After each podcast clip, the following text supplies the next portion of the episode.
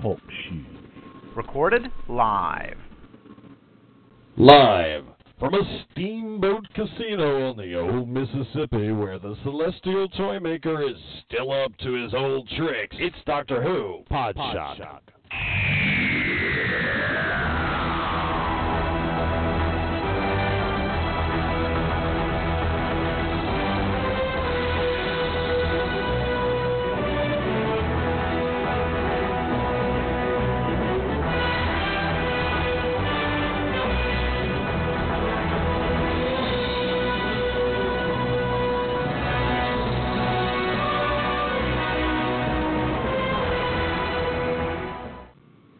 Outpost Gallifrey presents Doctor Who Podshock, episode 85, for the week of June 18th, 2007. Hello, everyone. This is um, Louis Trapani here, and I'm here with uh, joining me is Taras Hnatyshyn, our regular contributor. Hello, Taras. Good day, Louis. Good day, all. Good day. And also, we have a guest co host with us today, West Hubbard from the Geek Week, um, well, originally the Geek Week uh, podcast, now it's the CIA podcast. Hello, West. Hello, everybody. How are y'all doing today? It's good to have you on board. I'm excited to be here. Yay! and we have found Utopia. It's um, we're reviewing. Oh, and and with that, I should give out fair warning to spoilers because this episode will be no doubt riddled with spoilers. So if you have not seen this episode, this is the 11th episode of the 2007 series or series 3. Uh, please be warned. It's um, as I said, we're not going to hold back. There'll be plenty of spoilers in this episode. So um, if you have not seen this story yet, you may want to, um, as I say, pocket this podcast until you have. And in the U.S., it's Father's Day, so I want to give a warm um, greetings to all the fathers and all those that are celebrating Father's Day. Um, and you know, you know, it's a too bad we um, we should have Paul Cornell on the show today. But there's um, when is Father's Day in the UK? I don't know. We'll have to ask James. I'm sure someone Speaking in the room will tell us. Yeah. Speaking of which, yeah, Dave is um is is with us today. But speaking of which, James hopefully will be joining us shortly, and the same goes with Ken. Uh, Ken did express that he may not join us because of uh, the holiday obligations, uh, being that today is Father's Day. And Mike Duran will not be with us today. Uh, he's here with us in spirit, and we're hopefully Darth Skeptical will be popping in later on. But it's um. Some people are chiming in that it's today in the UK as well. Oh, it is okay. Because I I thought like uh, Mother's Day did not coincide, so that's why I wasn't sure about Father's Day. Okay, so it's um, it's Father's Day. Happy Father's Day once again. So. Um, but that's not what we're talking about today. that's uh, few, that's that's uh, going back uh, two years ago to um, to another episode of Doctor Who. What we're talking about today is Utopia, and um, what an episode that was. It we seem to be on a uh, streak of um, well, some are saying the whole series has been um, pretty much a uh, you know hitting home runs um, or getting close to that with each episode, and this one perhaps is no different. Um, what was my take on it? It was um, it, it it had a very classic feel, if you will. It felt very much like traditional Doctor Who. After all, how you, you where the TARDIS comes to uh, another planet and it's a quarry. how classic can you get from that? We have um, we have uh, Captain Jack returning.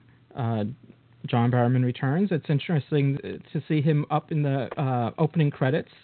Uh, someone in our forums had, um, before this episode transmitted, said that it wouldn't be cool if, because we've all seen uh, previews of Captain Jack, Captain Jack hanging onto the TARDIS, and wouldn't it have been cool if that was in, you know, in the opening credits as well?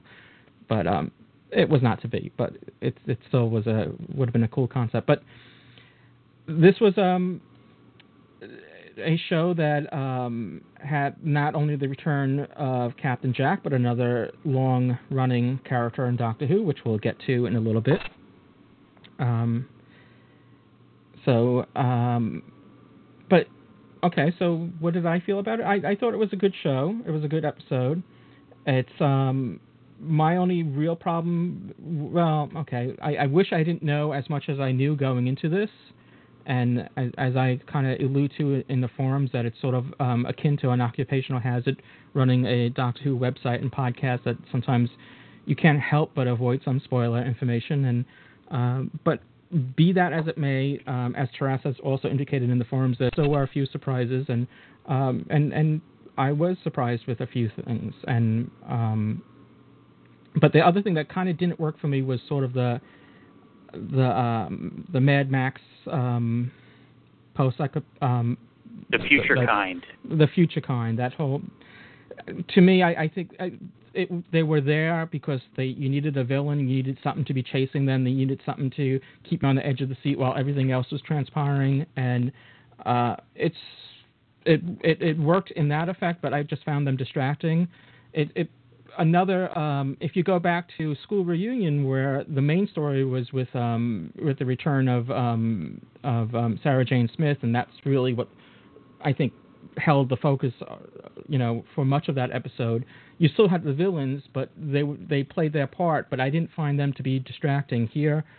Perhaps if these were just like indigenous um, creatures that were sort of just going after them, I've it, it, just I just felt like we've already seen these before in the Mad Max movies, plus all the copycat Mad Max type of films. You know, everything from um, Space Hunter Adventures in the Forbidden Zone to um, well, you can even go back to before Mad Max. You know, like going back to um, Harlan Ellison's uh, Boy and His Dog. You, it's just you know I don't know. It just seemed a little played out, and I just wish there was. I mean, we, granted we need a threat, and I just wish they were Yeti or something like that. You know, um, but it, I mean, it didn't um, destroy the episode for me by no means. And um, well, um, what else? Um, I, I kind of Um, felt like you know they reminded me of the Kangs from the Seventh Doctor episode Paradise Tower. I was expecting to start calling colors out at any moment. Yeah, yeah. hmm It it it did seem like it was a throwback to um, many of the classic episodes. And if I'm not mistaken, I think Ken is with us now, so let me get him on board. Ken, is that you? Oh yeah. Mr. Ken Deep is with us. Ladies and gentlemen, give it up to Ken Deep. What's going on? Yay, Ken! Welcome, Ken. Howdy, everybody. So I um, I don't know how much you've heard. I was just giving my uh, first um, opinion of, of the episode. What what I did find somewhat interesting was um, Captain Jack is back, and if you notice, to me, I think Captain Jack is back in more ways than one because it doesn't seem like it's the Captain Jack from Torchwood. It seems like the Captain Jack from Doctor Who. And if you remember from past podcasts and um, maybe stuff that I have written in the forums, that I always felt that in Torchwood, Captain Jack has changed so much that it wasn't the same exact character that we knew, and now we know that so many years have passed that we knew when we last left him when he was with the Doctor. Uh, but it seems now that Captain Jack is more akin to more like he was um, as when we last left him in Parting of the Ways. And another thing that I also mentioned that uh, that I also um, picked up on was, was that he doesn't mention Torchwood at all. There's no references to his involvement in Torchwood. Um, yeah, at but least they they hint to it with the music and the fact that he's in Cardiff and things like but that. But he yeah, but he doesn't make a mention of it. And and someone in our forums, I think, terrible. and someone in our forums, I think Simon had um, in our forums had mentioned that. Uh, no, I haven't. I I've just started rewatching Torchwood again, uh, but I haven't gotten to um, the final episode. Uh, did he have the backpack with the hand in his in, in it when he was um, at that time? Uh, I, this what I'm getting at is um, perhaps in this timeline, this is pre, this is maybe Jack's pre-Torchwood timeline. He hasn't um, yet got involved with Torchwood, and when we and okay, this is a spoiler if you haven't thinking, seen. you're- thinking that they, that after this episode he joins Torchwood, and Well- that's why he's a changed Well, man. th- this is just speculation, but and and and Simon on our forums had mentioned this as well. What if um, he is um, that that he he goes off and joins Torchwood, and after this, however this concludes, and if and I and I'm spoiling the end of Torchwood now, so if you haven't seen it, um, please cover your ears for the next minute or two.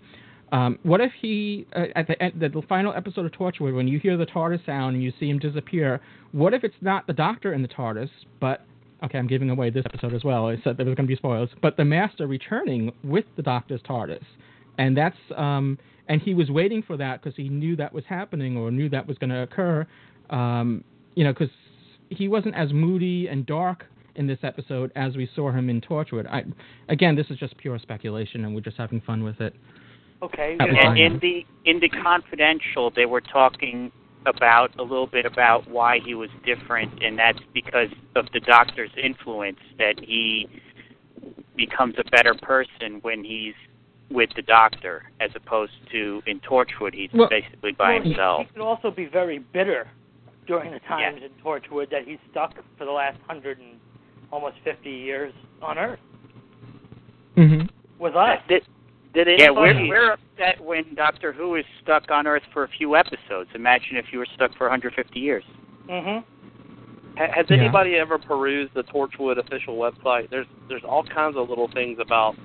I don't know how much canon you can throw into the websites, but they there's some documents you can read about how Captain Jack was kept cryogenically frozen for like 50 years, and then toward the end of it by Torchwood, and then they let him out. So, um, like I said, that's something to go hunt down, but it, it kind of explains why he's maybe upset. I don't know. He's been kind of kicked around for a while, so Well, I, I also find it interesting in the trailer for next week that they don't mention Torchwood either. As a matter of fact, the American president says uh, units in charge now, and I don't I- I- know whether yeah. that's a, that's a I heard that.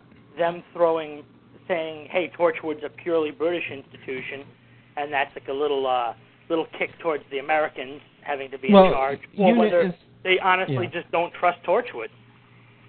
Well, I, I, as we all know, unit uh, the, the UN in unit stands for United Nations, so it's it's a multinational organization, whereas Torchwood is um, definitely a, a British um, organization. yes, but the United Nations is located in New York, and Torchwood is located in Cardiff. yeah. If anybody's Yeah, but- ever been to the official unit website, however, um, the United Nations, actually the real United Nations, not the fictitious one in television land, has disavowed that. oh yeah. They can't use United Nations in the title anymore. Well, they still Oh, can yeah. use the acronym without spelling it out. You know. Right. But you could just say UN. There's no copyright on two letters. Right, I know, but they can't actually. Uh, it'll be interesting to see if they actually call it the United Nations Intelligence Task Force in the episode or not. well, we all Yeah. know that the, the brigadier took his orders from Geneva, not from New York. So That's true. Now, wouldn't this be a really cool way to slip the Brigadier in without anybody knowing about it? It, Well, I, I, I, I have to say that if the Brigadier was involved, we would know about it. Being that prior to this season starting, we knew that uh, Derek, uh, Jer- Derek Jacobi was playing uh, a Time Lord who was going to regenerate into the Master. And That's true. exactly what happened. It, People it would have been a great marketing opportunity if um, if he was coming back. And someone in our forums um, gave the um, you know made a mention that next year, or or is it this year? Uh, I, I, maybe it's next year would mark the 40th anniversary of um, of um, Of the Brigadier's first appearance. well not the Brigadier but of um, oh my god the the, the, Nicholas the actor Courtney. Nicholas Courtney. Um, his He first. appeared in Um, 1965 in in in uh, Dalek Master. oh, okay. So maybe it, it is the Brigadier then, the character of the Brigadier Yeah. then. because that would have been what 67. So Yeah. maybe they can get him in the Christmas episode, which would actually make the Christmas episode something other than spinning Christmas trees and masked aliens that are chasing us around with giant bug claws. Yeah, and let's give the the um the robot Santas a rest. Yeah. I can see the Brigadier saying, chap with Christmas lights, five rounds rapid. yeah, well, it would be great if if um, you know, like, like if they had the brigadier at home, and he's like, you know, this is a far cry, doctor, from you know, from our days in the unit, uh, and it was uh, you know, the brigadier at home with the missus just at the at the fireside, you know. But, nah, that's Well, wishful. We, we may be getting ahead of ourselves since this story did have a And we're straying character. from Utopia. Yeah, uh, this story did have a returning uh, character from Doctor Who's past, and that is uh, none other than the Master, or um, You Are Not Alone, Yana, which is an acronym there for um, the role. Professor Yana. Well, it, and and returning was uh, the voice of um, at least at, in in the form Yeah. of laughter of Anthony Ainley's laughter as the master. Once I mean, that was cla- that was great. And it was and great then to touch. have uh, Roger Delgado speaking from the from the Dæmons as well in there, it's just fucking. It was just brilliant. It it's yeah, I, I, great touches there, and then you know just tying it all together. And did I miss Eric Roberts in the mix? You probably did. well, it's going to be interesting if they even bother to explain, you know, how he got out of the vortex and whatever the the the Eye of Harmony rather. Well, I know that Uh, took a one lot of. hint, one hint could be what the TARDIS did with Jack, and it was trying to shake him off. So the TARDIS probably just spit him out. Yeah. Well, you Well, know, they're, they took the did pains to explain Rose's bringing Jack back. Maybe that's also mentioning, you know, she cracked open the TARDIS and the Master got let let go. yes. That, The and Master got also, you flushed. notice that the, the Master doesn't have a TARDIS, and I I think it's it's pretty safe to say that the Doctor and and Jack and Martha are going to go back in time using Jack's device. Yeah, because they went out of their way to to remind the audience of it in the Yeah. beginning of this episode. It's either Um, going to be that or Sonic Screwdriver setting number 2000 that'll get them. oh, please no. and um, but the master clearly doesn't have a TARDIS, and, and unless he's going back to one, it's interesting that the master might be trapped on Earth, uh, sans TARDIS, um, which would flip the coin around from the 70s Doctor Who, where the master was the one who could pop off at any time the Doctor was stuck, and just leaving the master to wreak havoc throughout the uh, 21st century. hmm Now, but, but going back to um, the Masters um, now history before this episode, uh, or should I say, Professor Yana, um, he, he explains that he was a he was found as a, a child in the storm with that watch. So it begs the question whether um, did he did the Master regenerate or take someone's body as a as a child and um, or, or obviously that watch changes the biology of a Time Lord to a human. So did he change himself to a human child? And did the face of Bo have anything to do with? Because he's named Professor Yana, which is an acro- Is it just a coincidence that it stands? You know, it's an acronym as well that you are not alone, and that's what the face of Bo said. I was just, you know, since the face of Bo has such a long lifespan, it begs the question whether or not he had anything to do with it. Plus, the face of Bo knew that he was not alone, that there was another Time Lord out there, and how did the face of Bo know that?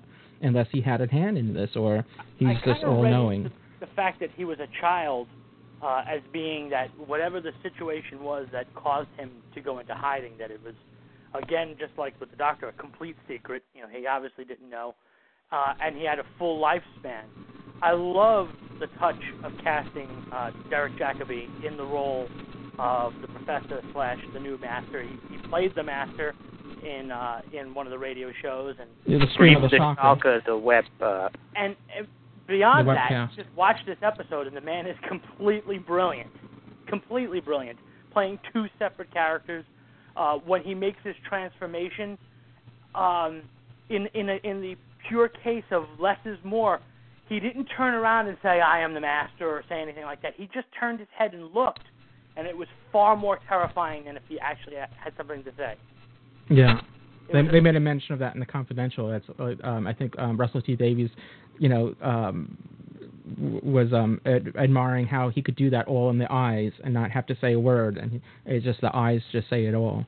hmm And I'm kind of glad they didn't give him snake eyes. Right. You know, I, I have a quick question to throw out there for you. Um, the chameleon arch thingy. I personally don't think that's something the Time Lords created. I think that's something the Doctor came up with because I mean I don't see them first of all getting involved enough to turn into a human, and secondly using a pocket watch. Now, Wait, go, going back even further, and we discussed this in the last couple weeks since Human Nature, is this idea that Russell T Davies is really uh, really enjoyed the Paul McGann movie, and one of the things in the original, you know, with Paul McGann's movie is that he's half human in quotes, you know, and that there's this thing hanging over them. So there's another tie. Here we go again with another tie. But go, go ahead, complete what you were saying. But this this is just the the depth of what we're seeing in this episode is amazing to me. I think it could be Russell T Davies trying to fix any plot continuities in that so that they work. But moving along, who's to say that that's not something the Doctor came up with to put the Master in that situation? Not to mention maybe possibly somebody like the Rani. There, there was a lot of conjecture that some actress had been hired to play the Rani at one point, Yeah. and um, you know that could be true. Still, it just kind of got pushed by the side. But it seems to me, you know, he said sorry to the Master at the end, and it's like, what's he saying sorry for? Now, do you think this is the Doctor's watch, the same exact watch, or is it a, a standard issue for Time Lords to have this this, chame- I- this chameleon arch watch? I guess we won't find these out till the next episode or two, because the next there's a big spoiler out in the BBC listings that really gives away what's going on in the last episode. So I kind Mhm. of would want to avoid the conversation going in that direction Yeah. when we have so many things to talk about about what was on the screen here. Yeah. That is Very a very, good. very good point. You know, at, on first viewing, I thought that this was a separate watch, but after reviewing the episode, and then and I, you can predict my review because I always judge it on rewatch value. Um, upon Pun intended. Yeah, upon further review, uh, I started to think the same thing that this is the same watch, um, and that the adventure, whatever whatever happened to cause the master to either be forcibly or voluntarily use that watch, hadn't happened yet, uh, and that this you. I didn't really think. I never really got the impression that this is something that the Doctor created. I, I kind of got the impression it's something that TARDIS created. This, uh, you know, this this uh, chameleon arch. Mhm. Um, You that- you guys think that this is possibly something that's happening to the master before he hits his last regeneration? Like the the master we just saw might be before, you know. Well, the chameleon arch rewrites the bi- biology, and since it can uh, apparently rewrite to a Time Lord biology, one can assume that he was rewritten to become a Time Lord again. Well, let me And- ask you a question. If you revert to a human being and then come back to being a Time Lord, does that reset your regenerations? Yeah. Well, that's what that's what we're pondering. If it if it's good for the master and he re- gets a and allow the five doctors a whole new set of regenerations, then technically David Tennant is Doctor One again. That's true, and, and you know he seemed pretty reluctant to do it to begin with because you know, I don't think he wants to live forever, and this would just add that much more time to his life. Hmm. He did ask Jack if he wanted to die, and it's kind I- of one of those maybe thinking about himself as well kind of situation. I think that um, that the reason that that the doctor ran from Jack uh, because Jack is living forever is once again there's that whole thing about the feelings and if if he's immortal, you know there's this this issue of pain and losing somebody. The reverse is now true because the doctor won't live forever.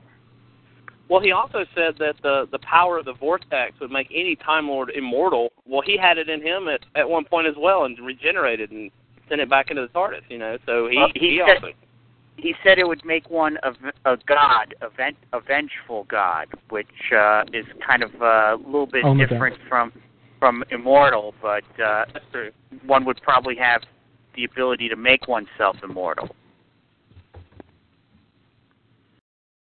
It's all Now, one of this, the- this, this, I was just saying that this episode answered a lot of the questions that we had concerning Captain Jack and the Doctor, and and and how you know he came to be and all that. And um, and but as many questions as it answers, it asks and begs other questions now.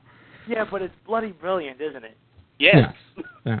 Now, one of the things that was alluded to earlier in this this series, especially in uh, the Family of Blood, but now is uh, being brought up again, is how similar the Doctor and the Master really are, and there's very little that really differentiates them. And we had the hint at the beginning in Mhm. uh, in the Family of Blood when uh, the little Well- kid, oh, the name uh, escapes me. Uh, Mm-hmm. Timmy. Timmy No. uh, being uh, wary of the doctor after uh, finding out who he is, But but then in the end says, and he's brilliant. But then uh, in this episode we have such camaraderie between Yana and the doctor, and they're both working to to solve the problem. And then we see uh, when Yana's revealed for who he is, we see that vengeance of his coming out, well, like we had in the Family of Blood, coming out Even- from the Doctor. uh, supporting the theory that the two of them are brothers is this: if the watch is the doctor's, and it was the doctor who turned him human to save him for some reason, this only that that only adds to the theory that the two of them are brothers, and that's going to be revealed. Yeah. Well, that was that mention Well, of I Smith and think Jones. that has something else to do the the watch. And uh, if if you had seen the spoiler, then uh, you would be thinking in in different uh, terms in this instead of just i- in individual terms. You have to send me that spoiler, a link to that spoiler now. It's the uh, the TV listings that the BBC puts out. warning, warning, danger, Bill Robinson, Danger. Just as long as the Daleks don't show up in the finale, everything I think will be okay. I agree. I agree 100% that that that uh, that that ship has sailed. Shan, hopefully no Daleks though. Um, I can throw one out there that someone's probably going to shoot me down on because I don't remember my past Doctor Who as well as I should. But you know, what if the Valeyard en- ends up mutating into the Master at one point, and that's why he went through his regeneration so fast because he only had two, Hmm. and that would explain some of this theory around why the Doctor and the Master can be kind of similar because maybe they're the same person, and he's got to stop it. You know, someone in the forums, I don't know if it was Sean, uh, if, uh, or or or not, and forgive me for forgetting who it was. Uh, speculated what if um, I think it was mentioned. I think it was Sean. He had, when he was watching it when he first saw the the fob watch, he thought it perhaps it um, it was the Doctor. You know, in in another regeneration. Or, you know, it was his watch, and once again he went back to being human. And you know, I didn't go there because I had the spoilers foreknowledge. Well, so did Sean, but he, um, that that this that um, jo- uh, Jacobi was going to become the master, and so I wasn't even thinking that way. But it's kind of interesting. If it was, you know, the Valeyard, if you will. Well, you know, this could be Russell T Davies' attempt to tie up all these weird loose threads that came out toward the end of Doctor Who's run. You know, Yeah. and who knows? The mysterious seventh Doctor, who liked to get involved in everything, may have set all this up to begin with. Yeah, in the novels, the Valeyard arc was supposedly tied away. So,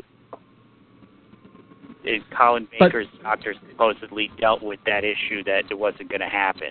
But Taras, you're the canon master. You of all people know that that the novels don't necessarily translate to canon of the television series. Um, you know, as we've seen with. Uh, But, but we've seen uh, concepts. Russell T Davies pluck out a lot of the the best stuff from the novels. Well, that's what I'm getting at because obviously that can't be in the same timeline. You know, we we already had human nature in the novel and then and in the television series. So the yeah, we're we're spending a lot of time talking about stuff that has very little to do with this episode. with and, Utopia. and uh, we're just getting nowhere. Exactly, Utopia. And uh, Just reminding everyone. we could uh, think about what's the uh, the master doing with uh, the doctor's hand, why did he take that with him into the TARDIS? That's an interesting thing to talk about. Or we could talk about uh, that one throwaway line that the doctor threw out uh, about uh, that there's a lot of people complaining about humans don't look like they're evolving, but the doctor says you always come back to the same basic shape or something to that effect. So Mhm. basically explaining why humans throughout the doctor's travels always look the same. Now, did did the um the master take the hand into the TARDIS, or was the hand just happened to be in the TARDIS? No, I, He, he remember took that with him into the TARDIS. he did grab the hand and bring it in. Yeah, well, it's at the console, you know, when he regenerates. Yeah, no, Yeah. I remember. Obviously, I, I saw the hand in there, but I'm just trying to remember if he actually, because I know he was shot. Uh, Chantho, Chantho, um, shot the master. He went into the TARDIS. I, I just don't remember him grabbing the hand. Yeah, he has with him. Okay.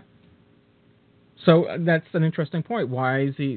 What's is he going to use the hand? Well, let's not get kinky, but is he going to use the hand in some way? Maybe he did.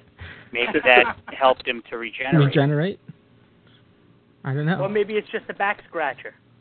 Or could this be the because the, TARDIS has a, sim, uh, a a link with the with the Doctor? Maybe this was um, his way of, of making the the TARDIS work for him. I don't know. Well, you now, know, they, they getting, men- back, getting back to the similarities between the Doctor and the Master, it looks like the Master had a companion for many of his years in the Chantho character. And uh, Mhm. their relationship seemed pretty interesting un- until uh, Jacobi becomes the Master again, and then uh, his feelings for her change very Do quickly. you, do you think Chantho, like Martha in Human Nature, knew about this or no? That, Most that likely, she was no. trying to prevent him We from going. We don't know. Okay. well, he mentioned at one point that she had been with him with, I think, something like 18 years. Seventeen years. Yeah. 17 years, and that he was found as a child with the watch Yeah. So on that the shores right. of some planet. So, Mhm. Unless he ages very rapidly, I doubt she was with him from the beginning. So, um, I gave my, um, you know, I guess um, overall synopsis of the episode. Uh, Ken, I know you joined in on it. Was there anything else that you wanted to? Um, Well, I, I, I do I do kind of agree with you that the the um, these you know future humans are, are really just there to to uh, give us a reason to run up and down some halls and, and, and create some tension. The real they, they were a, a little bit distracting from the fact that we just really wanted to see what was going on with the master. Um, that was what it was all about, and in order for the doctor to run around or have some kind of reason to rush the rocket into space, um, you know, that they these guys. I just wish it was a different threat. I, I just, I just, I don't know. I just, I just felt that it was kind of tired. These, you know, future kind savages. I, I think we've just seen all, you know, so much before. And I, if it was an indigenous native, um, you know, vicious life form there that they- was maybe they could have attacking it them. an- they could have made it an earthquake. It would have been just as effective. Like we have to get out of here before this, you know, earthquake hits or something. You know, they they could have gone a lot of a, a lot, you know, many different ways to create the reason to rush to get that spaceship off. I mean, e- even Inferno, you had, you know, these like, you know, savages, you know, infiltrating the power plant there, and um, and it reminded me of that too. And it's just just seemed like, you know, we've seen that all before. But now, since this was a trap uh, set across time, it's possible that uh, it was just uh, a setup as far as uh, the threat goes, and maybe there was no threat at all. well, I, I and I don't know if anybody noticed this, but when when um, Yana turns into the master, he walks over to the screen where he's watching the the Utopia stuff, like the ship's going up, and he pulls out a disc and he says Utopia. yeah, I Like, noticed that. did did he take out the rocket at that point? Maybe that was part of that footprint thing that was keeping it going. Yeah, I wondered the same thing whether or not that was the the the navigation to Utopia. If, if somehow what I- he just Yeah. he just fouled that whole thing up. You know, I, uh, I assumed the, the same thing that there was just that was the navigation to the ship, and that the humans are just going to be lost, which is pretty much where we're going anyway. Right. Now, did Now- anyone think it was interesting that they didn't show the Doctor and company at all in the previews? I, I was just about to say that. You just took the words right out of my mouth. Um, Sorry. not, not no, that's okay. A, a, a bit of a spoiler for those that are avoiding the coming attractions for next week's episode, and we're not going to get into next week's episode too much. But, um, but I guess it's it's what could happen is that this story could actually continue in episode 13 instead of 12. We and and you know in a sense, and and um next episode could be just the master story and you know him getting back to Light. Earth and setting himself up as um, you know on Earth, and um, I don't know if it will be election day or post-election day. It's going to be curious to see how this all plays out next week. Another Doctor Light episode, perhaps. I don't know, but the, the Doctor and Martha and Jack are not seen in the coming attractions at all. Well, I Or Are you maybe sure just- about that? I also get the impression from the coming attractions that it's just the first five minutes of the episode. If you look at everything that happens, well, I shouldn't say everything, but but a good portion of the of what you see in the preview could just be the opening five minutes of the episode. It could be. We don't Yeah. know that. I mean, they could be Um, deliberately not showing them just so not to give away the the cliffhanger ending of this episode, because obviously, if you show them, you know they. Well, we all know they're going to get out of it, but you know, just to keep the mystery there a little bit more longer. I don't know.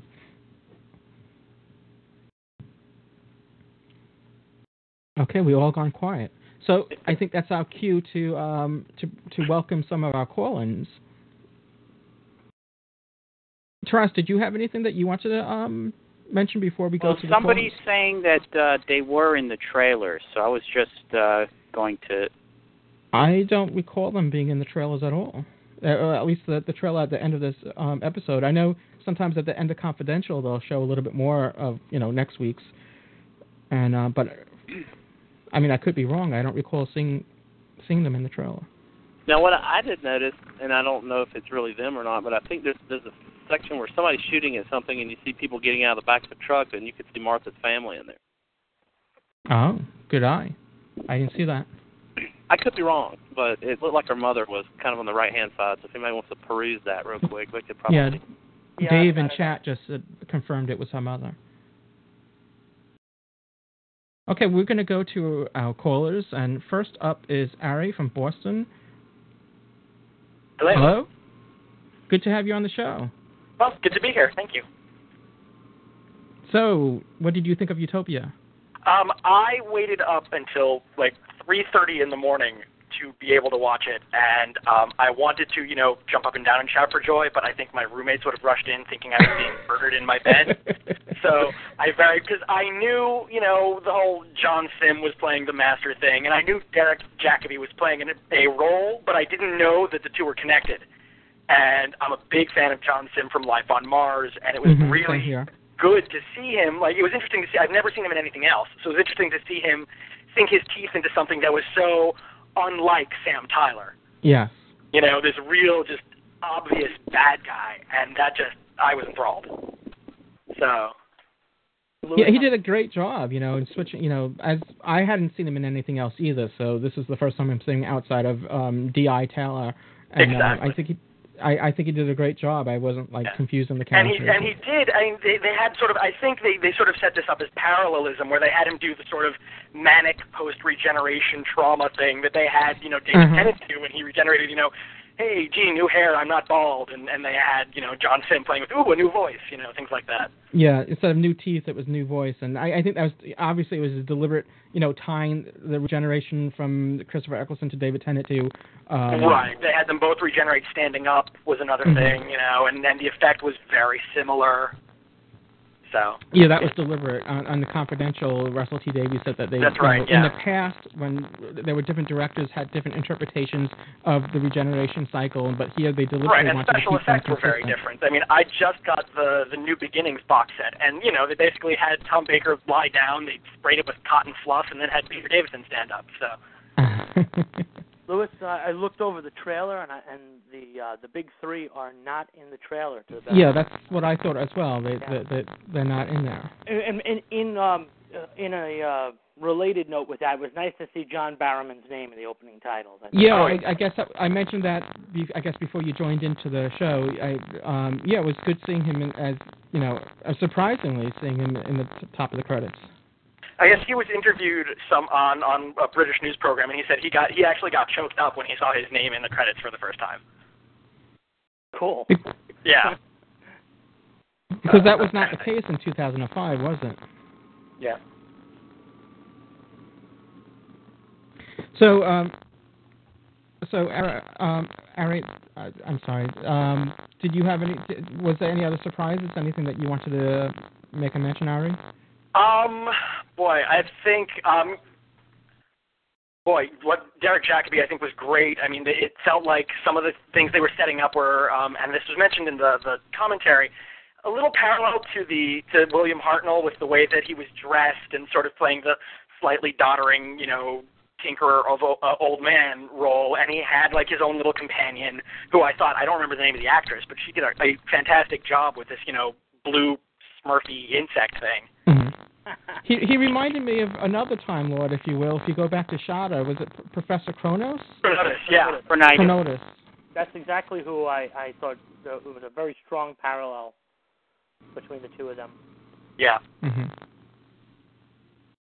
and yeah, and, and it was it was um, you know I'm also glad that John Barrowman is back, and I was really looking forward to that, and I was just surprised that you know even though he showed up and he did a really he, he made a really strong showing of himself, he was almost upstaged by you know the rest of the the you know the big plot reveal that they had, um, which in and of itself also kind of overshadowed the plot of the rest of the episode. It felt like the whole building the rocket and launching it thing was just sort of a a vague conceit that they didn't really go into too much detail about, just so they could hang the well, we have Derek Jacobi, we need to have him turn into the master thing. Okay, so let's have that here.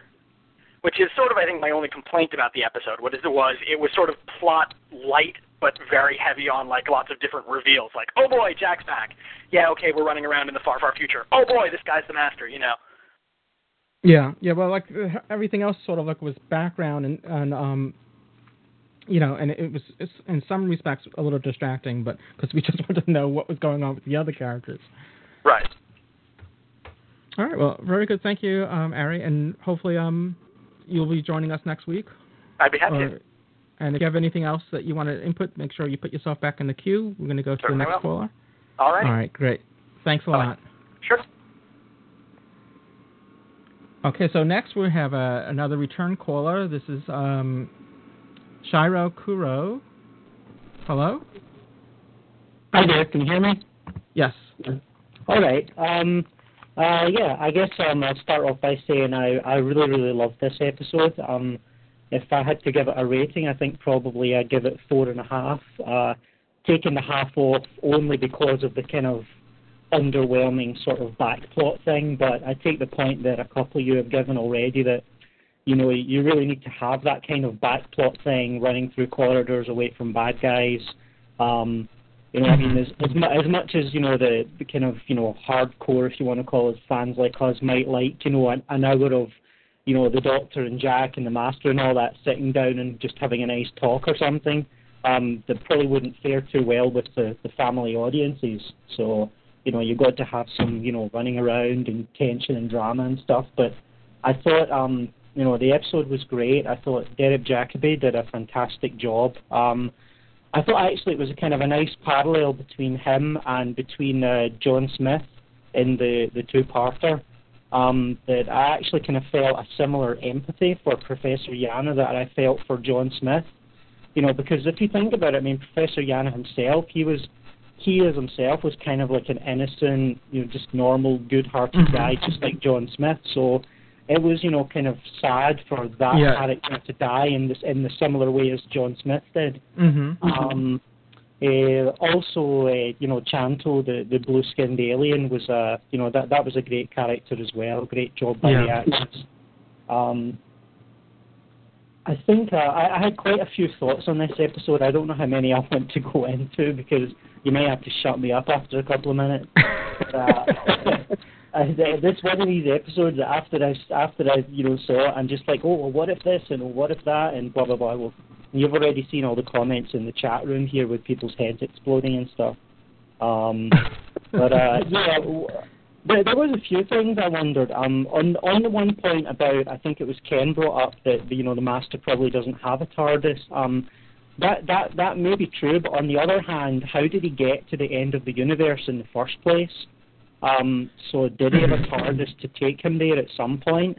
You know, did he did he bring himself to the end of the universe, then use the chameleon arch? I mean, who knows? So maybe there is a TARDIS out there somewhere. And and, Um, the, and if you remember in Human Nature, the chameleon arch attached itself to a headpiece in the TARDIS. So would the watch itself do the trick without that other component? You would think you would need that other uh, component. Yeah, that's what I thought too. I mean, the he's put, he might have a chameleon arch in his TARDIS. I mean, for all we know, they're standard issue with TARDISes. I mean, who knows? Um, uh, and the other point as well that was interesting was uh, I'm, you know, I'm actually wondering about the whole subplot with the rocket and the Utopia and stuff. Whether they will develop that anymore in the next couple of weeks. Like I, I also noticed the point about when uh, after he became the master and he pulled the disk out of the computer you know, and he kind of, you know, smirked, you know, oh, utopia, what a pile of rubbish. So what I was wondering was, I mean, maybe the master himself set that whole utopia thing up as some kind of con. Um, I mean, who knows? Um, I think I saw somebody else suggesting that, you know, maybe the utopia was the master's TARDIS sending off some beacon or something. So you don't know, but it would be interesting. You know, I'd like to see them, you know, reveal what happens to the rocket ship. Um, Yeah, Uh, Yana Yana did say that the, the Utopia uh, project was like started like a thousand years ago, so it, it could have been you know you know pre Yana Master. Right, right. And you also don't know. I mean, they said, you know, the professor said, you know, he was found as a child, but you know, th- this this is the far future as well. So who knows how long humans live in the far future? Maybe they live for hundreds or thousands of years. Um, so you know, it's, the professor could have been around for like a thousand years or so. You don't know. Or Um, that could have been an, invented memory of the the the the chameleon arch. Maybe he wasn't found as a child. Maybe that's what he just remembers. You know, while he was Yana, that was like programmed in that he was found as a child with the watch.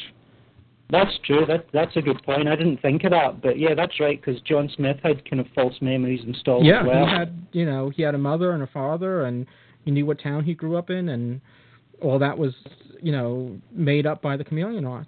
A touch Right. of Philip K. Dick in that case. Yes, and Mm. planted memories.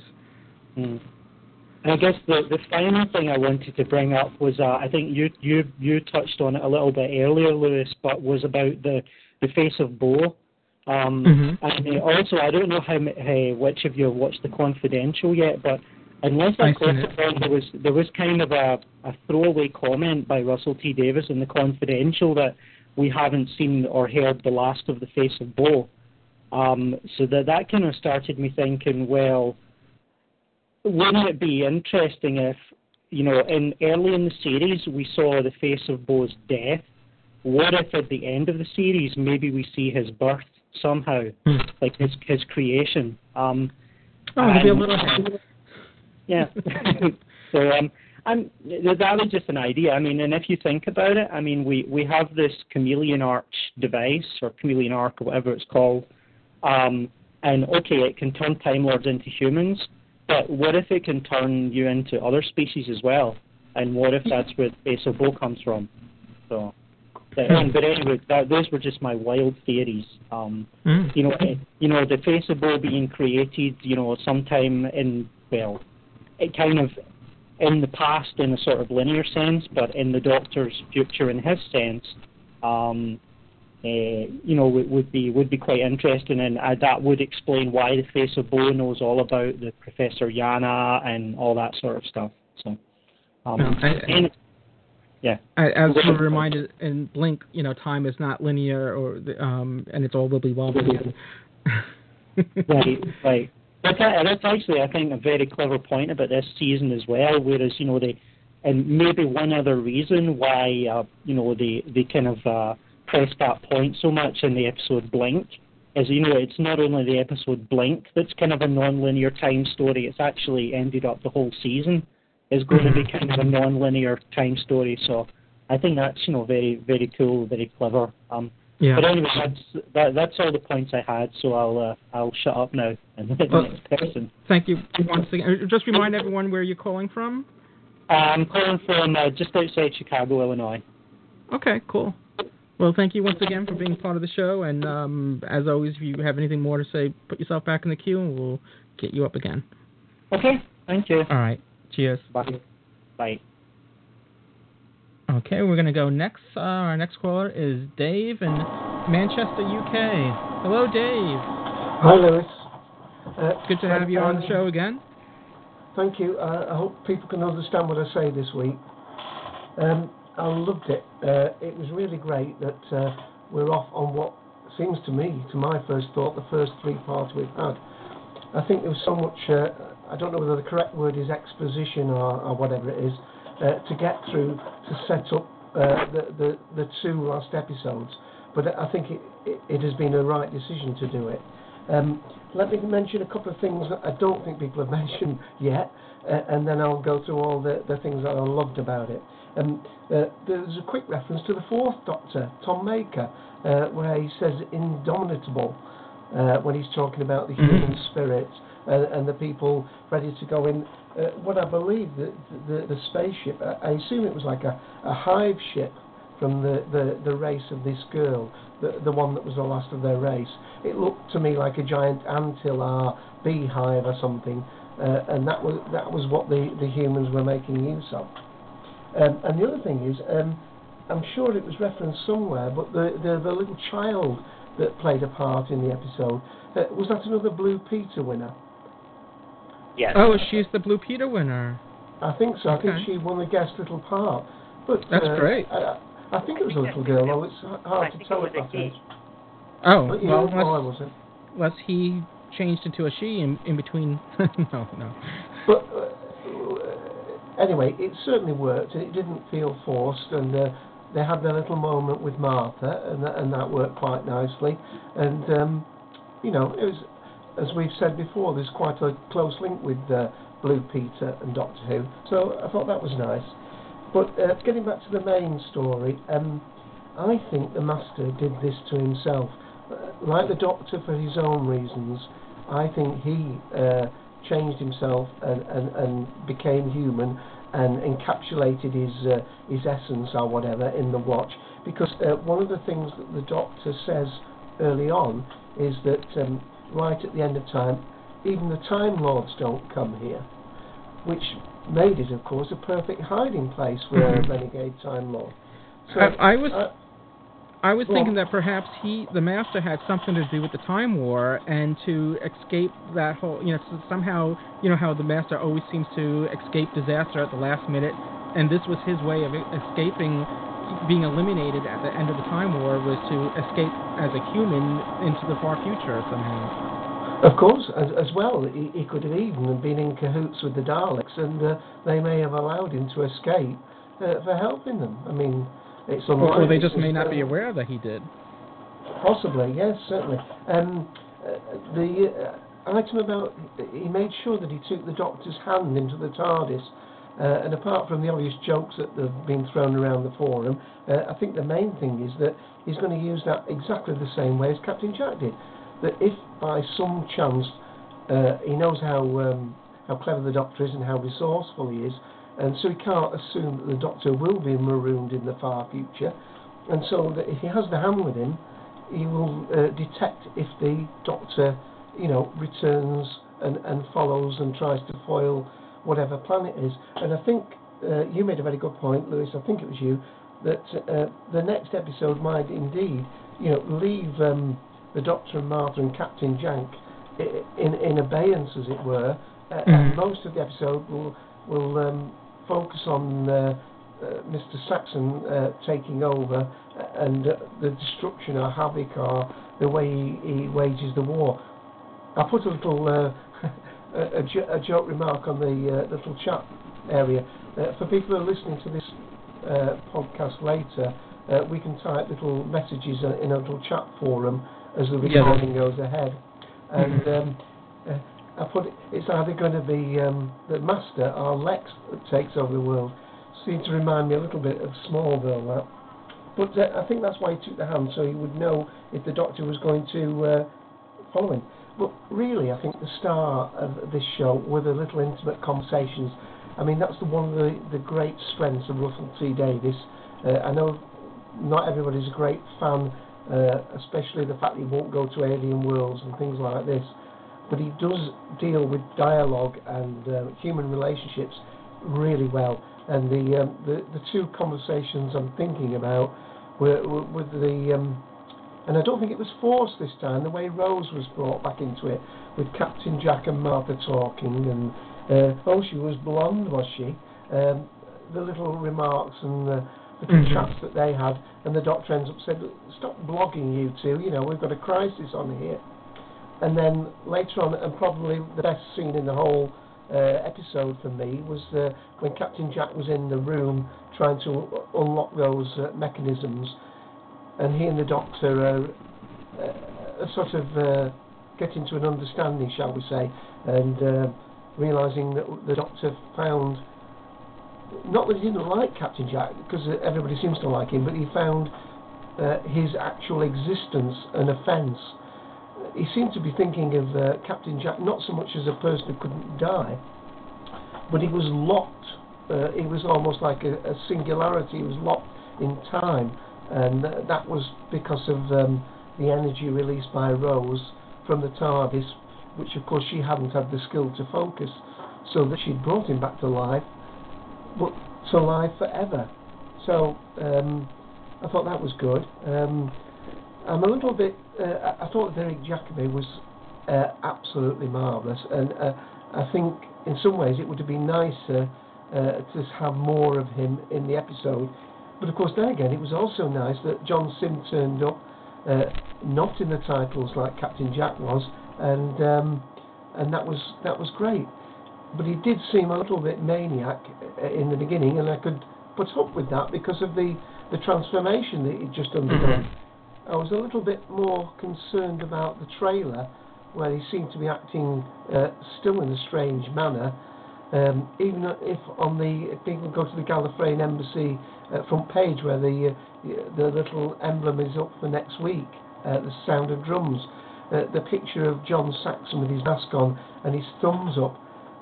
All I can think when I see that, I'm sorry to take people out for the moment, but is Mr. Bean doing his thumbs up business. uh, you know, that, that, I hadn't thought of that. Uh, but you know, it, it looks a little bit geeky the way he's doing it. It didn't look at all um, menacing, and uh, because of course uh, one of the things that I think a lot of us have liked about the Master is that understated menace, uh, the look, the eyes. Uh, oh, uh, was it Oh Moti's Me?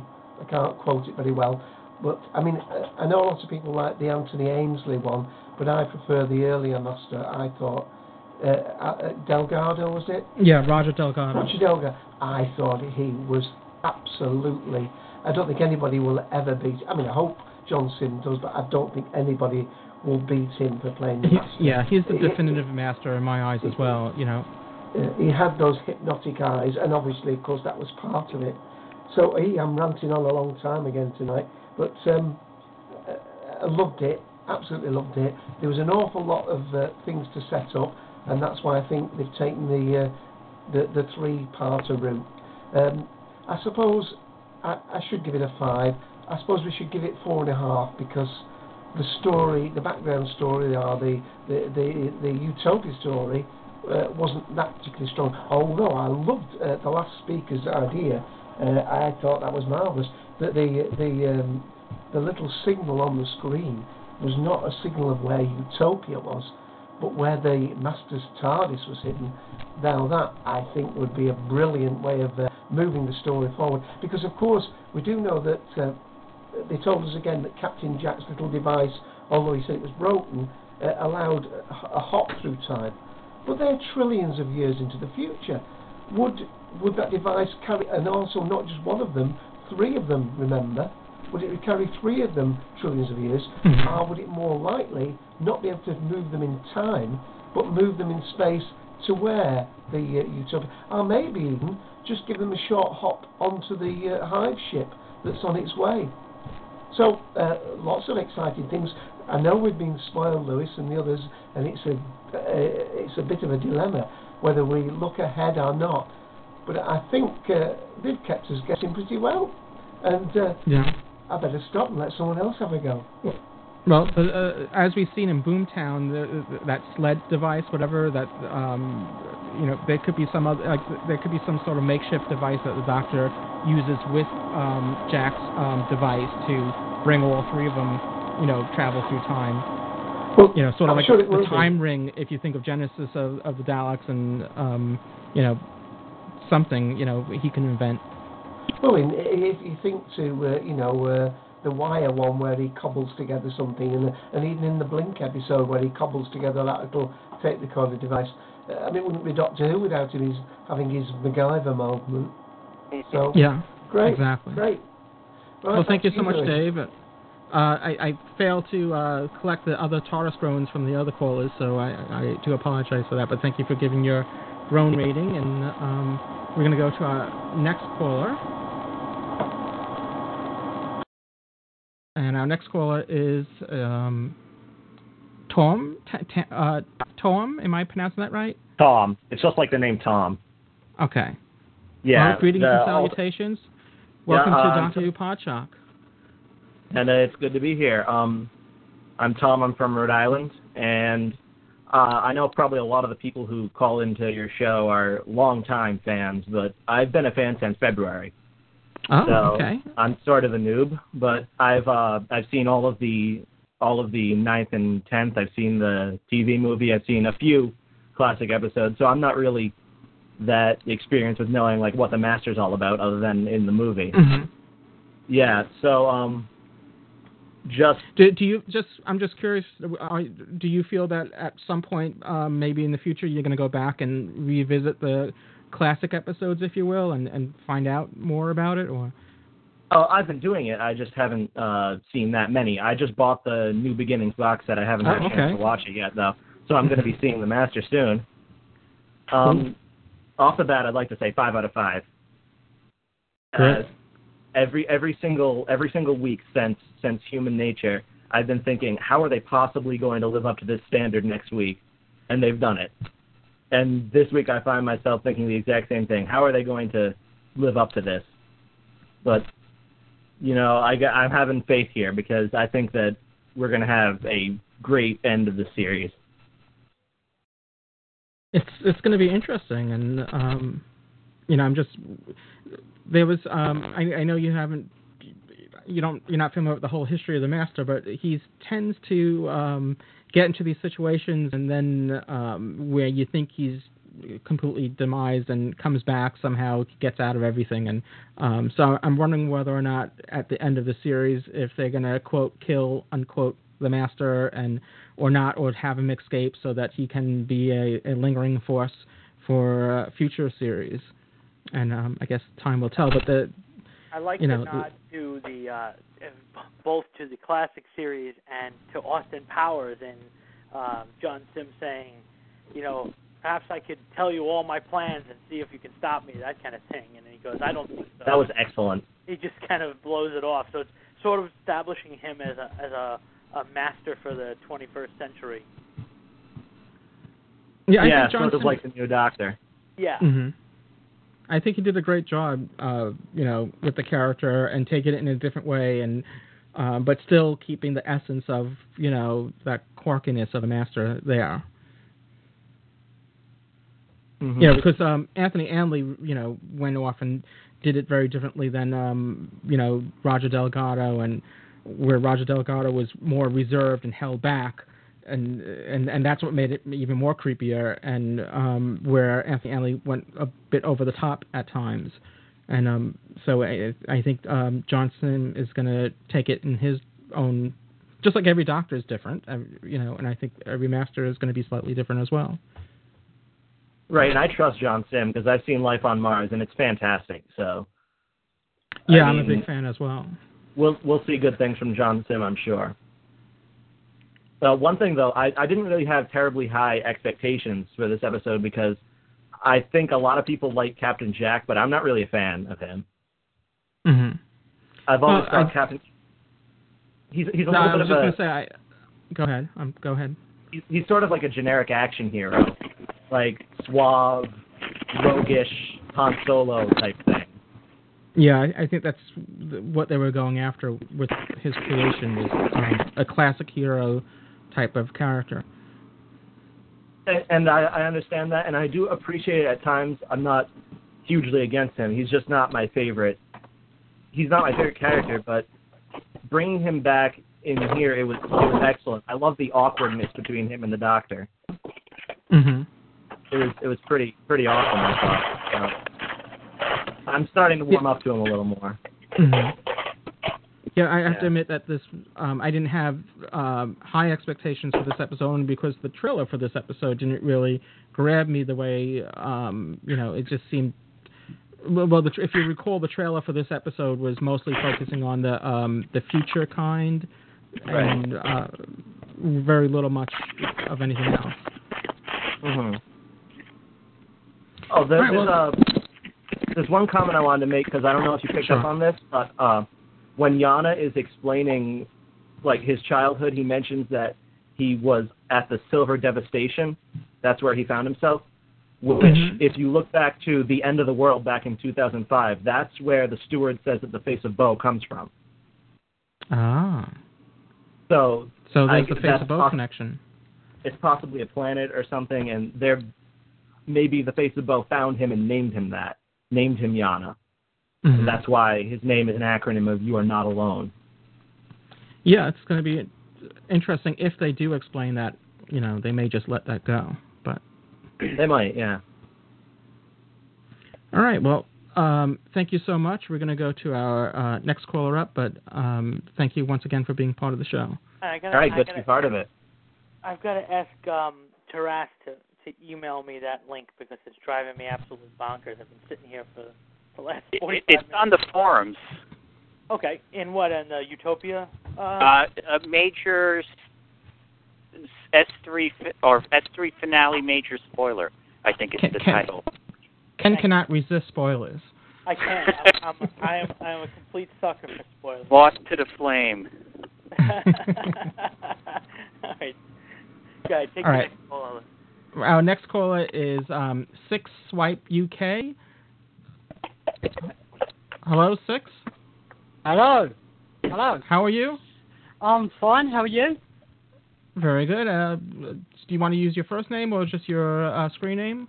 Uh, my name is Ashley, Ashley Kerrison, Okay, and you're calling from? I'm obviously the UK. I'm assuming.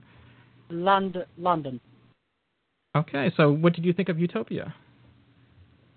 I think I'm still on the roller coaster at the moment. and I'm absolutely surprised of what happens. It's like from one direction to another, and I've got to say, Derek Jacobi, he's absolutely brilliant pulling it off. But the thing is, I have to wait and see next week, and I'm so excited. I really can't wait for this.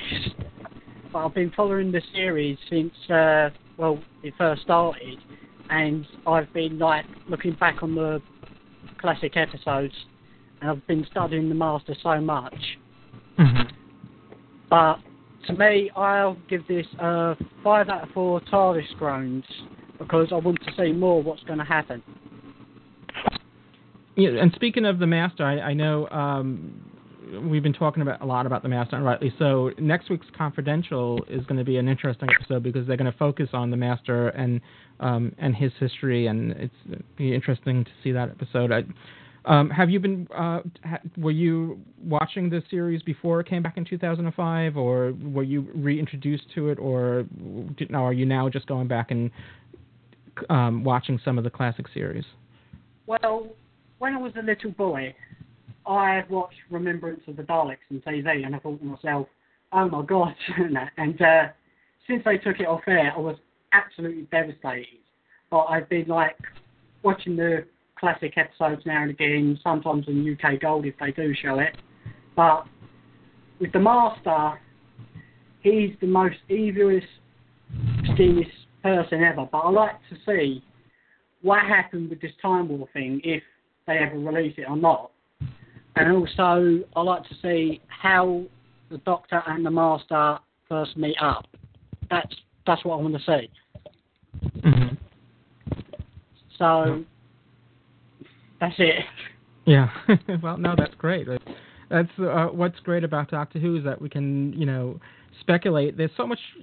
As long as the series has been going on, there's just so much material that, which I'm glad that hasn't been covered yet. That that we still can explore. And 40 some odd years later, we still haven't answered all the questions, and there's still speculation on how things came about and their backgrounds, and um, and we can speculate that you know and talk amongst ourselves and saying you know, and I think that's what's what's so appealing about the program that everything's not always spelled out for us.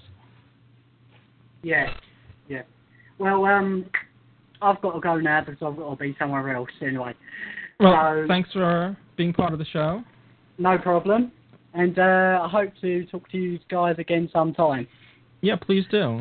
Call, okay. Call, I'll see call you later. again. I will.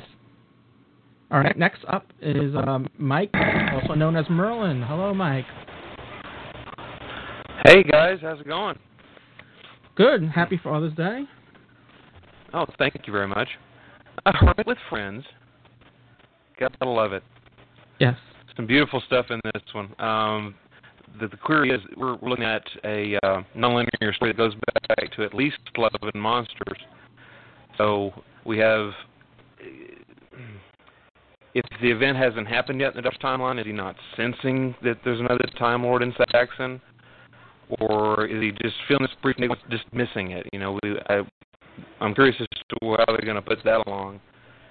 Um, and I think that uh, the DVDs could play a good key in that. If Martha's phone works, she can call her mom. Perhaps they can get their TARDIS back that way.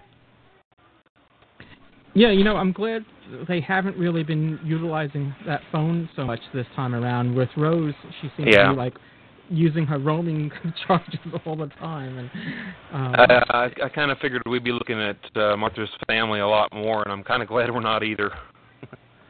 Yeah, there's only been a couple episodes that really explored her family. So, but you know, now I think you had mentioned that that her mom's, uh, or Dave mentioned, confirmed that that you could spot her mom in the trailer. So obviously, next episode we'll probably see um, at least his mo- her mother again. Yeah, maybe maybe they'll have to clear up the utopia thread a bit because, as is mentioned in the forums and in the chat and ever, you know, utopia is kind of code for it doesn't exist either as a place or an idea. So, and, and even even Jacobi, as he was taking that disc, kind of giggled at it, utopia. So that's going to come back. The doctor may have to fix that particular problem, which means he's got to get away from the future kind. Uh, they're going to be dealing with the back and forth episode perhaps a bit. Yeah, it'll be interesting how this plays out. Whether or not, like Ken said, whether or not the, the what we saw in the trailer is only like the first opening or the first, you know, segment of next week's episode, or whether or not this gonna is going to conclude maybe in the following episode. We'll see. But I, I you know, we already had our Doctor Light episode, so I would imagine that perhaps the Doctor's going to be in next week's episode. As Ken said, we're just not seeing them in the trailer. Yeah. Well, we'll have to wait and see. Keep it short and sweet. I, I'm I'm proud of you, Louis. It's only an hour and thirteen in. You've handled a lot of callers. Good job, sir. well, we're also uh, several of our regulars aren't here today, so um, we're able to get to more of the callers. They couldn't Nobody's sleep. They were watching Utopia repeatedly. Well, it's also Father's Day, so perhaps they had other obligations. I know Mike is uh, um, couldn't join us, and um, but I'm surprised Darth Skeptical and um, well, I guess it's just Darth Skeptical that's missing, right? Oh, of course, James is missing too. Keep Well, forgetting um, about James. Yeah. that only confirms the uh, rumor that uh, Colin is Well, Colin's not here either. Where's I Colin? see Abersock in the text uh, on the talk show. Yeah, it was um, it was good seeing Chat. in the forums again, but And he says, Well- "Actually, I am."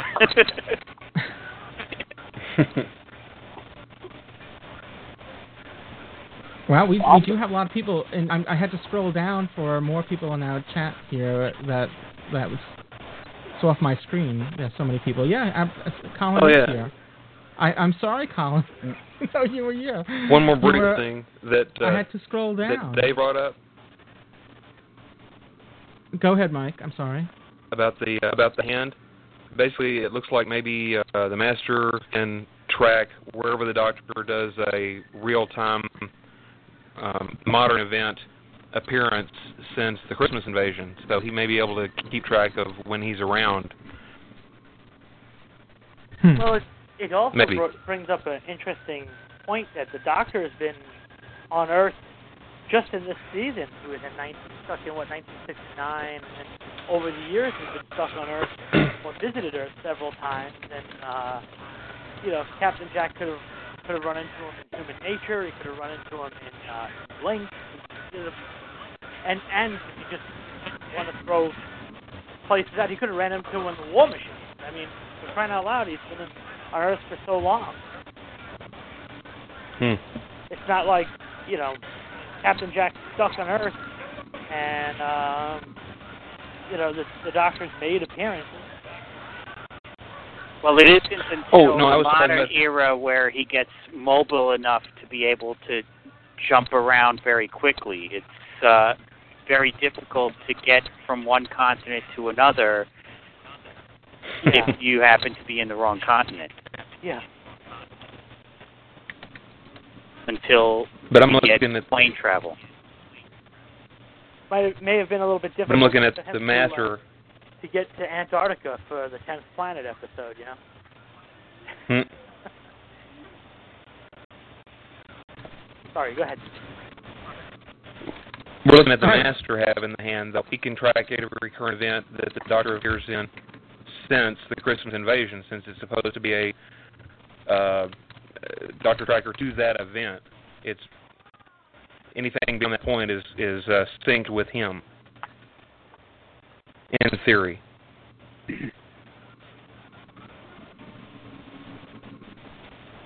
All right. Well, um, Mike, did you give us your TARDIS groans for this episode yet? Oh no, um, I'm gonna go with four four point five out of five because obviously, I mean, he did what he. He got a big old stick and stuck it into the anthill that is the fanboys and is watching them dance. Okay, cool. All right, we're gonna go to. Thank you once again, Mike, and um, as always, Sure. I, I know you're a regular here, and we always enjoy your input. Your your audio is breaking All right, up guys. today. Hmm, All right, sorry. take care. Cheers. Uh, we're going to our um our so far our, our last caller now is um Lebetkin. That's Hello. correct. Very good. And if you if if I remember correctly, you're calling from Israel. Uh, this is also correct. You remember correctly. Okay, cool. Well, welcome back to the show. Thank you. Uh, Have you I found I- Utopia? I, I, yes, I did. I think it was another fabulous episode. Another five TARDIS groans for me. I just worked out it's the fifth week in a row that I give him five TARDIS groans. Yeah, it's So very rare. I'm very happy uh, with the series. I, I was actually quite excited to, uh, uh, to watch it with my kids because I wanted to see how they'll cope with like the heavy continuity. mhm. And there was no problem. My my my nine year old son, he said, "Oh, he's another Time Lord," and that was it. He wasn't like he wasn't confused at all. And Yeah. the future kind were were, were big hits with the two two four year olds that, that I, was, I was watching it with. Mm-hmm. I thought they were suitably scary. Yeah, well, that's understandable. They haven't probably haven't seen all these um, type of um, savages, future savages before. exactly. I mean, medium. well, that that's the great thing a bit about it being a family program. We can all, yeah, every age can sit down and watch it, and we we we all enjoyed it. Mhm. Apart from my my six year old daughter didn't like uh what's her name the the bug girl being killed. Yeah, um, She was very sad about that. Chen, Chen, Chantho. Chantho, thank you. Yeah. Yeah, that was very. Has anybody thought if the face of Boe is in fact Captain Jack? Wow, that's a, that's a big um, leap there. Well, because he can't die, and so something's got to happen to him eventually. Maybe he turns into a big survives and grows very large. The doctor did say he had some work done, so he might have gone to see a plastic surgeon at one point. right. Well, no, I mean, because I know the the face of Boe has comes comes back somehow in the next two episodes. It has some kind of, kind of bearing. Hmm. So that that was my random thoughts. Yeah, no, that's um, it's interesting. All right, well, thank you so much. Um, any Thank other you. thoughts? Uh, no, I, I, I think we've covered. It, it was a pretty, as everybody said, a uh, a plot light episode, but that that's really the skill of uh, Russell T Davies. He's able to do a very, you know, what, if any other writer had been given that plot, it would have fallen on its face. But it was it, e- e- even with like the lack of there's a lot of things that are very obvious, like the rocket and the threat wasn't that you know thought out. But I was still on the uh, on the edge of my seat for most of it. Yeah, same here. You know, I, as much as I, um, you know, complained about the the future kind, it still was, um, it still dro- drove the story, and as far as keeping you on the edge of the Right. seat because you knew. Um, but I mean, it could have been anything, but it, it, Although it kept you the going. cliffhanger was was, was very good. Uh, my, my, the entire room let out a big groan when the when the titles came up. So, and all the exposition had to be told, um, you know, while they're running and while, you know, like Jack was um, doing whatever he was doing in that um, radiation chamber thing, and you know, it was just um, everything was told on the run, more or less. Well, my my the, the my two four year olds I had were uh, watching it when, when they had the big expo- uh, exposition on. They were putting on uh, little uh, stick on uh, arrows onto their heads so they can, they can be uh, ant people. Like that's, that's how they amuse themselves. All right. Thank you so much. Um, Thank you. All right. Take care. Bye. And hap- uh, happy Father's Day, by the way. Oh yes, I forgot about that. Okay, thank you. You're quite welcome. Cheers. All right. Well, um, I guess that leaves just us now. We'll round up um, the the podcast with our TARDIS groans, and uh, um, I guess um, Ken, are you still with us? What? Okay. So, did you want to uh, lead the pack off this week? Well, um, yes, I you know I'm I'm really torn. I, I think that after uh, the Sound of Drums and the the season finale of Last of the Time Lords, once we see those parts two and three of this trilogy, I may have to bump this episode up to five stars. But as of right this second, it's at about I'm sorry five TARDIS groans. It's now at four and a half. And I think really my only criticism was that you know again we we talk about the the, the monsters or the you know the baddies just sort of being there to uh, to create some pressure and uh, you know even the the there's some nods to other movies in that they're they're probably not the most original uh, idea but they're not really the focus of the story really the the object is to get the professor to turn into the master uh, and when that happens it's it's incredible uh, the performances are are extraordinary, and I have to once again give Murray Gold five out of five. The the man is just pure genius. The music changed um, throughout the story, where professor had one theme and the action had another theme, and um, he used uh, many different styles of cues to make this come together and I found myself drawn in by it. I thought he was he was stellar as always, uh, and just the fact that he, after talking about this episode, that there are so many layers that we just don't have answers to yet.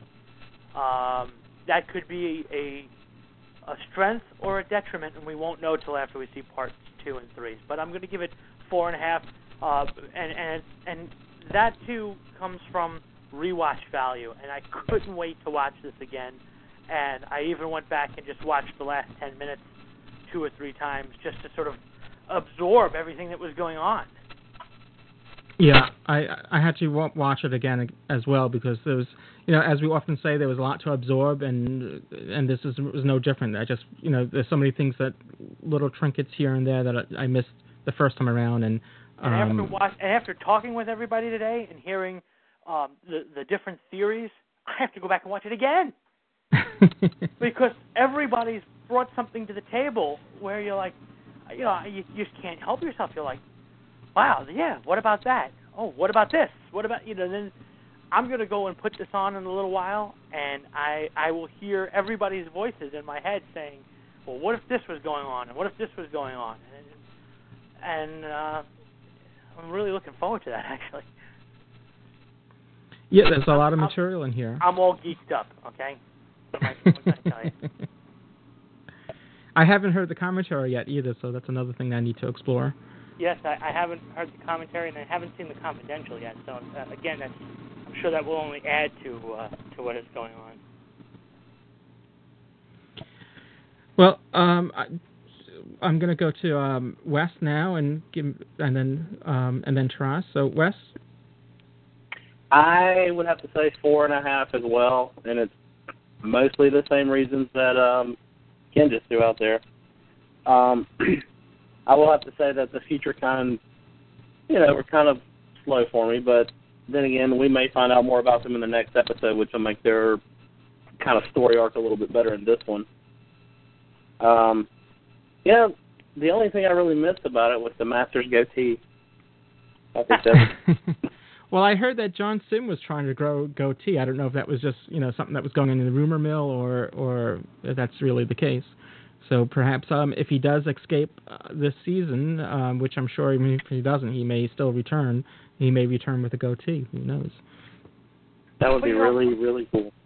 Part of part of what makes this a re-envisioning is that we don't have to have everything the same. You know, uh, he's doing his own thing with the part, and so I'm I'm willing, based on on liking John Simm and, and his work, to just say, fine, whatever he wants to do is cool with me.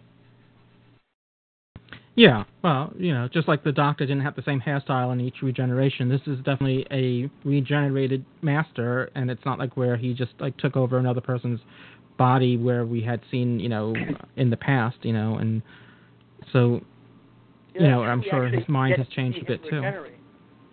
This this time around, we actually saw the regeneration. We actually know, Mhm. wasn't he wasn't um, he wasn't cheating death or or you know um, he was just doing a very traditional regeneration.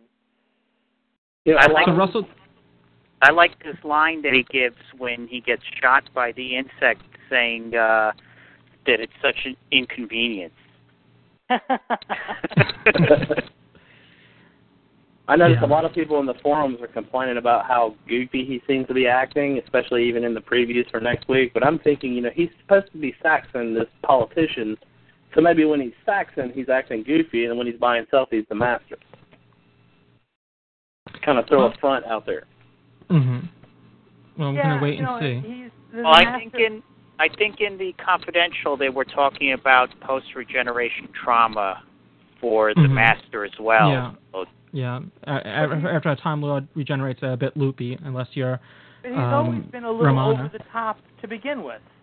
The the master himself, you know, he he comes up with all these schemes that you just be like, well, just kill him already and let's get this story over with. I mean, to bite on an Austin Powers line, just let's just kill him already. You know, like no, that's not what the master does. The master is over the top. He he he makes these complicated mousetraps. You know, it's like, oh, brother, just you know, get to the point. Nope. He had it, the doctor himself. Oh, you you know, you, and not humiliate me first. I mean, that's that's the master's bag, man. Yeah. So I know Taras, you don't give TARDIS groan ratings, um, but uh, if you can give us your overall feeling on um, Well, as how a- you felt. as a character piece, this was an excellent episode. There was uh, very little story back there other than some of the major reveals that in the first five minutes and in the last ten minutes. But if it wasn't for Derek Jacobi's performance, we really would have had nothing in the other 30 minutes of this episode. It was just uh, biding time till we got to the last 10 minutes where we had the reveals and the cliffhanger. But Yeah. just how strong Derek Jacobi's performance was, it really held this episode together. Because without that, there would have been nothing there. Yeah, rightly so. So, um, Russell T Davies reintroduced the sonic screwdriver after its long absence, and I'm wondering if um, if we'll see the tissue compression uh, device that the master always had with him come back again at some point in the future. What was that? The tissue compression eliminator. Eliminator. Thank you. All right. Well, oh, so I, I, as far as myself goes, I'm um, giving it four and a half as well. Um, once again, Ken and I are pretty much on the same, um, you know, on on the, on the same plane with this. And without any prior discussion too. Yes. Yeah. Well, and again, for me, it was um, it was just basically the um, the savages. Again, if we if they were just I don't know another threat, I it just seemed to me, and this just could be just personal to me. It, it seemed to be distracting. You know, where it was taking me out of the rest of the story.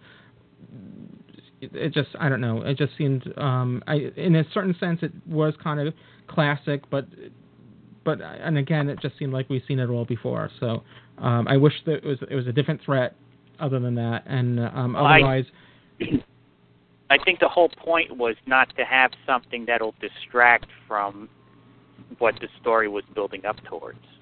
but it did distract me. And if it was just, just something else that, for some reason, it just seemed tired. You know that we've seen this before and plenty of times before in other science fiction medium. You know, and um, if it was just was something else other than that, something more original. But hey, that's me. So, um, I'm but yeah, I'm I, gonna make a I I'm gonna make a quick prediction. What was I'm that? gonna make a quick I'm gonna make a quick prediction that when the Sci-Fi Channel shows this, they'll go to commercial right when he's saying that he's the master, and it kind of screw the whole thing up. yeah. Yeah, don't I'm have to- Uh, either that or there'll be um, there'll be some kind of uh, uh, pop up on screen that has to have noise or something that'll, you know, distract from the whole thing. Next week's Ghost Hunters episode. Yeah, you know, This episode is a bit over 45 minutes, so uh, there'll be quite a bit of cuts to it as well. yeah. Do we cut Get out it the to part the with the 42. future kind, or do we cut out the part with the master? I get rid of the master. We need the monsters in this show.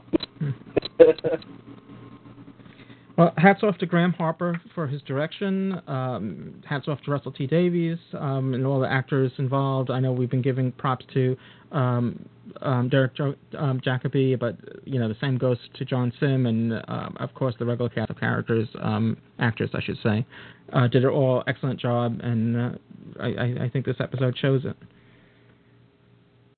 So until next week, when we return with what's it's um the sound of drums.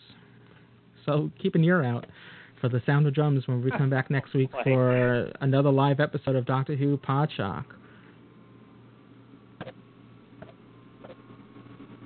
I just want to remind everyone to um, you can join us in our weekly live show simply by uh, going to talkshoe.com and you can get a free account there. And once you have that, you can uh, you can call in by calling seven two four four four four seven four four four, and the TalkCast ID number is two three three five eight, and that will get you on board, and you can interact with us and um, give us your opinions on that episode. We got uh, a couple more new episodes um, ahead of us that we're going to be reviewing, and then we're going to be reviewing the whole series as a whole and we'll continue doing the live shows. I, I don't know exactly what kind of schedule we'll have, but we'll do it on a regular basis because there's uh, a lot of enthusiasm. And um, as today's uh, live discussion, uh, we have a lot of people in our chat session right now, a lot of people listening live to the show, and it's very exciting. So I want to thank everyone for being part of the show, and um, come back next week. Until then, cheers, everyone. Goodbye. Goodbye. Cheers, everybody. Thanks.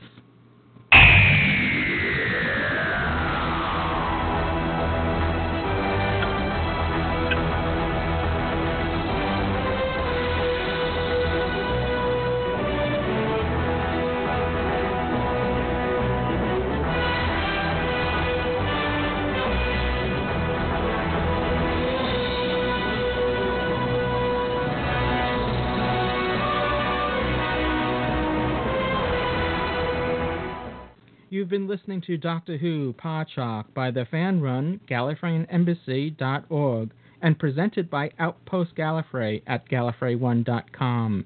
Doctor Who is owned and trademarked by the BBC. Doctor Who, tr- Doctor Who Podshock is not affiliated with the BBC in any way. Come back next week for another exciting and informative episode of Doctor Who Podshock. You can email us at feedback at podshock.net. You've just heard an interactive, interactive, interactive podcast designed for audience participation. Come talk, talk, talk, text chat, or listen live at TalkShoe.com.